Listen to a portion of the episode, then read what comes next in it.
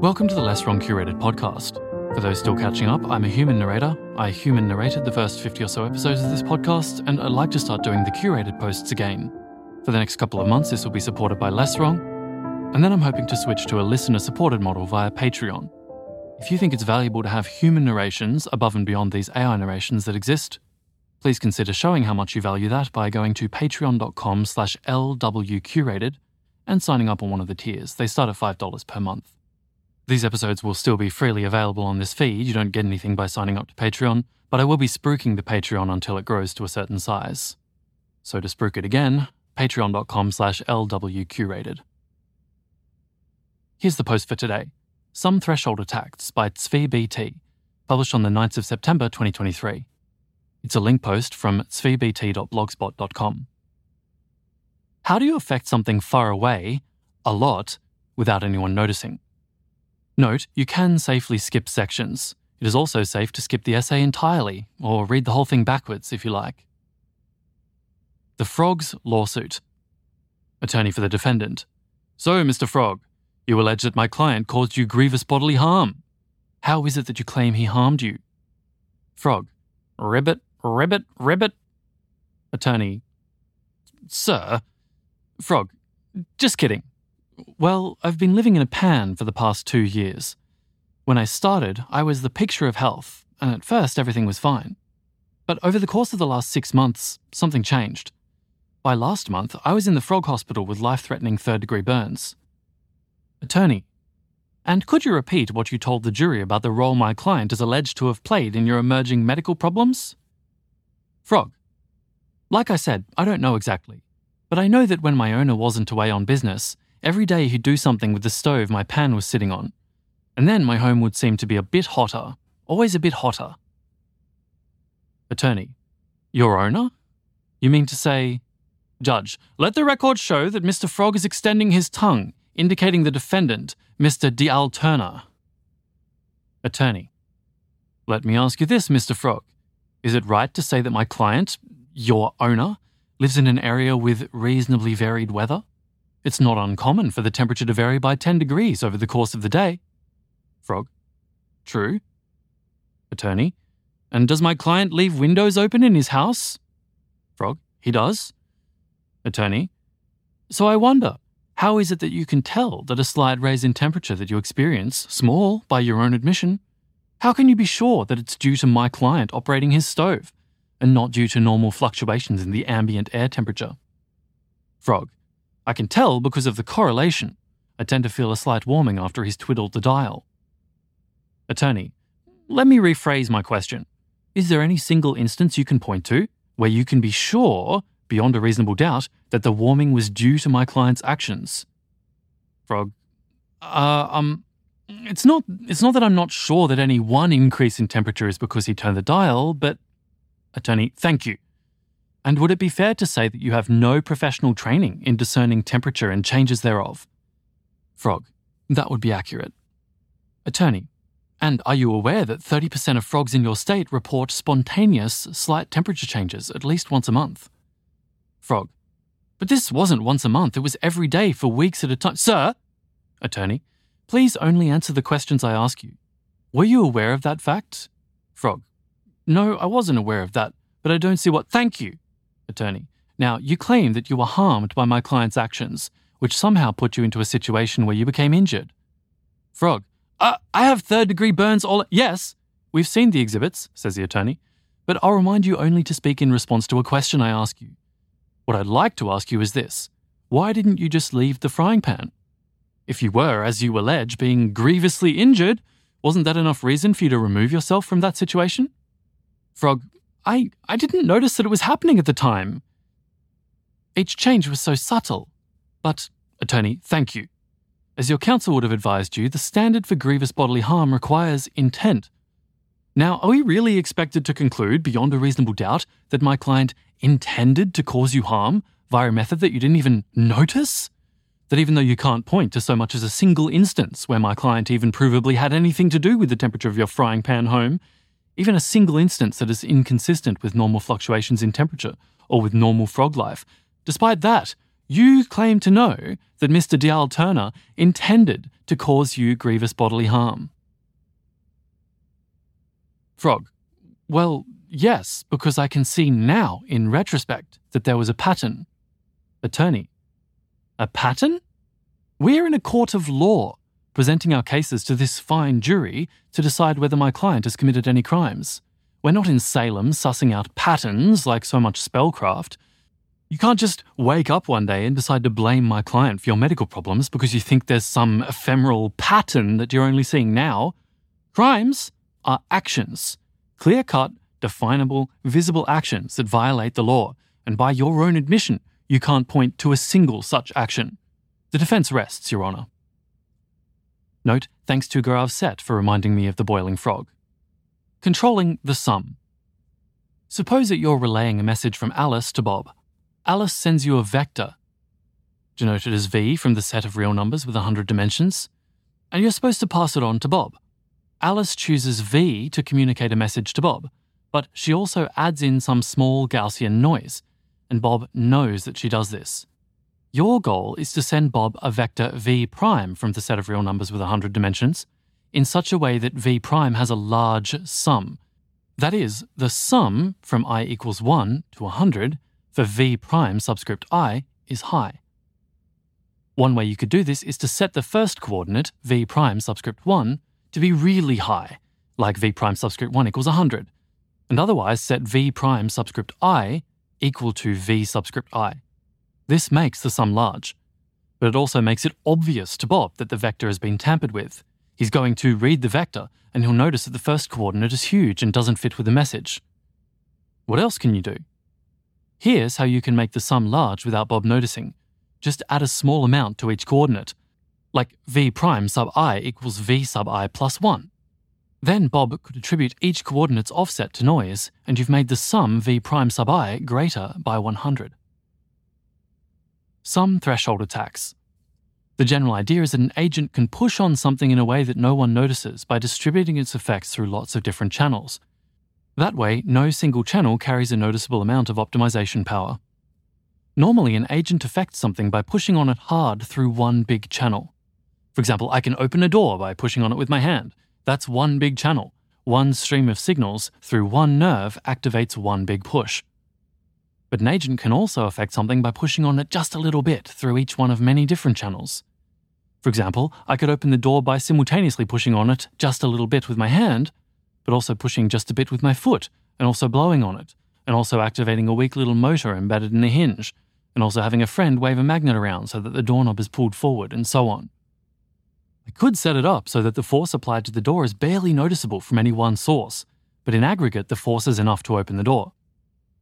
The door example is kind of silly, but this sort of sum threshold attack happens all the time in social situations. For example, suppose that whenever Alice talks about plums, Bob makes a subtle disapproving gesture, like a slight look of annoyance or briefly turning away, or hardening the tone of his voice a bit. Each individual gesture may be subtle enough that Alice doesn't bring to conscious attention that Bob reacted negatively towards something she said, and yet Alice could still have a large change to her behaviour.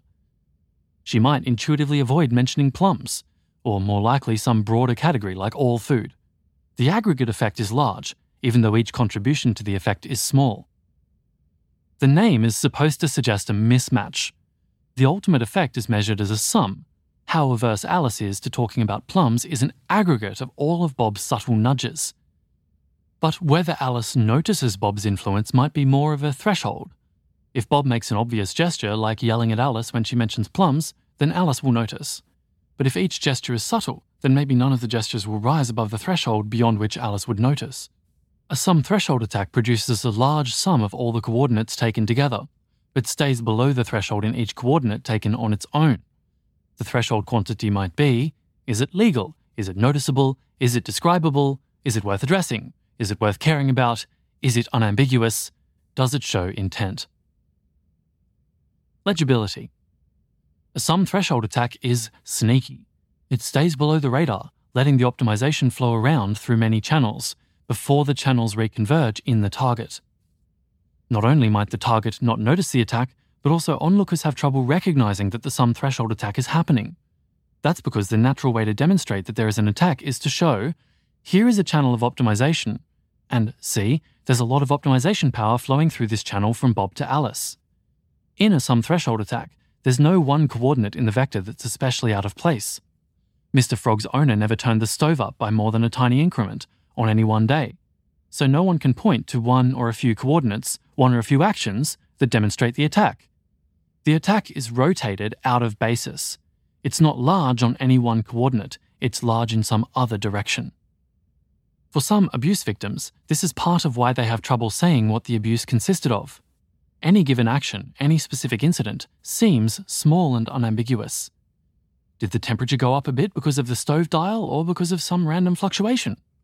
How sure are you that Bob subtly disapproved of your friendship with someone else, or was he just annoyed about something unrelated from his day? There's no good answer to, okay, you have two minutes to describe what happened to you. Tell me your top three examples of Bob's bad behavior. If someone refuses to compute abuse as a possible coordinate, doesn't admit abuse as a single direction in the space of behaviors, doesn't recognize he was turning up the dial gradually, adding up to boiling, then there's no coordinate you can show them, no single action by Bob that's clearly bad and has a large magnitude. You don't have a word, or they won't let you use the word, that indicates the direction in which the vector is long the feature of Bob's behaviour that blows way past the threshold of noticing and caring, so that they'll have to listen. You don't have that word, and the people you're trying to convince will only accept an action as attention worthy if it's above a threshold of badness, and each one of Bob's actions is below that threshold. Pattern? Gaslighting? What is this, a witch hunt? By making new words and phrases, we can change what measurements are easy, natural, widely known, and in logical common knowledge. Audio note that's a link to another post on this blog, The Possible Shared Craft of Deliberate Lexicogenesis, from May 17, 2023. More examples. A meme for your consideration. This is an instance of the meme where a cartoon dog sits in a burning room that is completely on fire, and usually the dog says, This is fine. In this case, the dog says, This specific flame is easily extinguishable. This specific flame is fine. This specific flame is fine. It's comparable to a candle. This specific flame is fine. This specific flame is fine. This flame is concerning, but with perspective, it's like an ordinary campfire. This specific flame is fine. This specific flame is hardly bigger than a stove burner. If each piece of evidence is evaluated on its own, weighted against all the evidence in favour of the incumbent theory, then each new piece of evidence against the incumbent will, in turn, lose the fight to overturn the incumbent theory. The army of argument soldiers for the incumbent theory will win each time by defeat in detail. One argument loses against the army. If you try to demonstrate that a sum threshold attack is being carried out, you have only a disconnected series of weak arguments. Each one of your arguments on its own is far below the threshold needed to defeat the incumbent theory, which says that there's no attack. You need a coordinate that tracks the sum. That coordinate marshals all your arguments, combining their strength. There is a forest, not just many trees. There is a blazing fire, not just many small flames. DDoS attack. A distributed denial of service attack shuts off a service by making service requests by many different users, overwhelming the service provider so that it can't provide good service to anyone.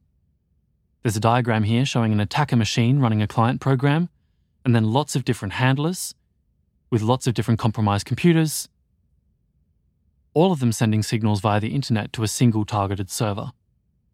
You can't stop the attack by blocking, shutting off, or punishing any one user. Any one user request could be legitimate, so you can't prove any one user is doing something wrong. Systemic oppression. Were you refused service because you're black or because of a misunderstanding? Were you passed over for promotion because of your performance or because you're a woman? Is the guy talking down to you just arrogant or specifically making assumptions about you because of how you look? Is she asking where you grew up because she likes learning about people or because she wants you out of her country. Not enough to legibly hurt you, but enough to distributedly coordinate with other racists to make it clear to you that you aren't welcome. Microaggressions can add up to macroaggressions. Some hermeneutic injustice, hat tip TJ, can be corrected by adding another coordinate to the space of perception defined by language. A boss pressuring an employee to sleep with him could apply a lot of pressure in sum, staying below the threshold, but not as easily if the employee has the coordinate sexual harassment and can expect others to acknowledge that coordinate. On that coordinate, the boss's behavior is high magnitude. Here's a quote from Oppression by Marilyn Frye. Quote, Cages. Consider a bird cage. If you look very closely at just one wire in the cage, you cannot see the other wires. If your conception of what is before you is determined by this myopic focus, you could look at that one wire, up and down the length of it, and be unable to see why a bird would not just fly around the wire any time it wanted to go somewhere. Furthermore, even if one day at a time you myopically inspected each wire, you could still not see why a bird would have trouble going past the wires to get anywhere. There is no physical property of any one wire, nothing that the closest scrutiny could discover, that will reveal how a bird could be inhibited or harmed by it except in the most accidental way. It is only when you step back, stop looking at the wires one by one microscopically, and take a macroscopic view of the whole cage that you can see why the bird does not go anywhere, and then you will see it in a moment. It will require no great subtlety of mental powers. It is perfectly obvious that the bird is surrounded by a network of systematically related barriers, no one of which would be the least hindrance to its flight, but which, by their relations to each other, are as confining as the solid walls of a dungeon. Adversarial image attacks. From exploring the space of adversarial images. Here's an image. It shows two sets of pretty much identical images, and then it also shows the overlay that constitutes the adversarial attack. It's nearly grey, it seems to just be a random scattering of noise. So that the influenced images look pretty much exactly the same. In each column, the top image plus the slight perturbation in the middle image gives the lower image. The image classifier AI correctly classifies all the top images and incorrectly classifies all the bottom images. To the human eye, the perturbed images are nearly indistinguishable. For the volcano, I can see that there's a slight distortion, but it's still basically the same. For the other images, I can only tell that there's distortion with the guidance of the perturbation image, and for the kit foxes, I can't tell at all. Is this really a sum threshold attack? I'm not sure. It's not literally a sum threshold attack, but it's some kind of lots of small perturbations which don't look like much affect some distant variable a lot. It looks more like an attack in the spirit of a sum threshold attack if, multiplying the perturbation by 1.1 increases the confidence of the neural net's erroneous judgment, and randomly resetting some of the pixels in the perturbation back to neutral leaves a perturbation that still has much of the effect. Other names. I'm not sure what to call this sort of thing. Is there a pre existing name? Instead of attack, we could say adversary or channel or optimization or effect or transmission. Instead of sum threshold, we could say out of basis, rotated, basis misaligned, off norm, alternate norm, norm mismatch. The space of behavior can be thought of as a vector space, where the dimensions are something like features that we tend to notice. Then there's something like a norm on this vector space, which says how much we notice. This norm is not the L2 norm, or a conjugate, so it's not invariant under a full group of rotations. In practice, this norm like valuation has a full distinguished basis.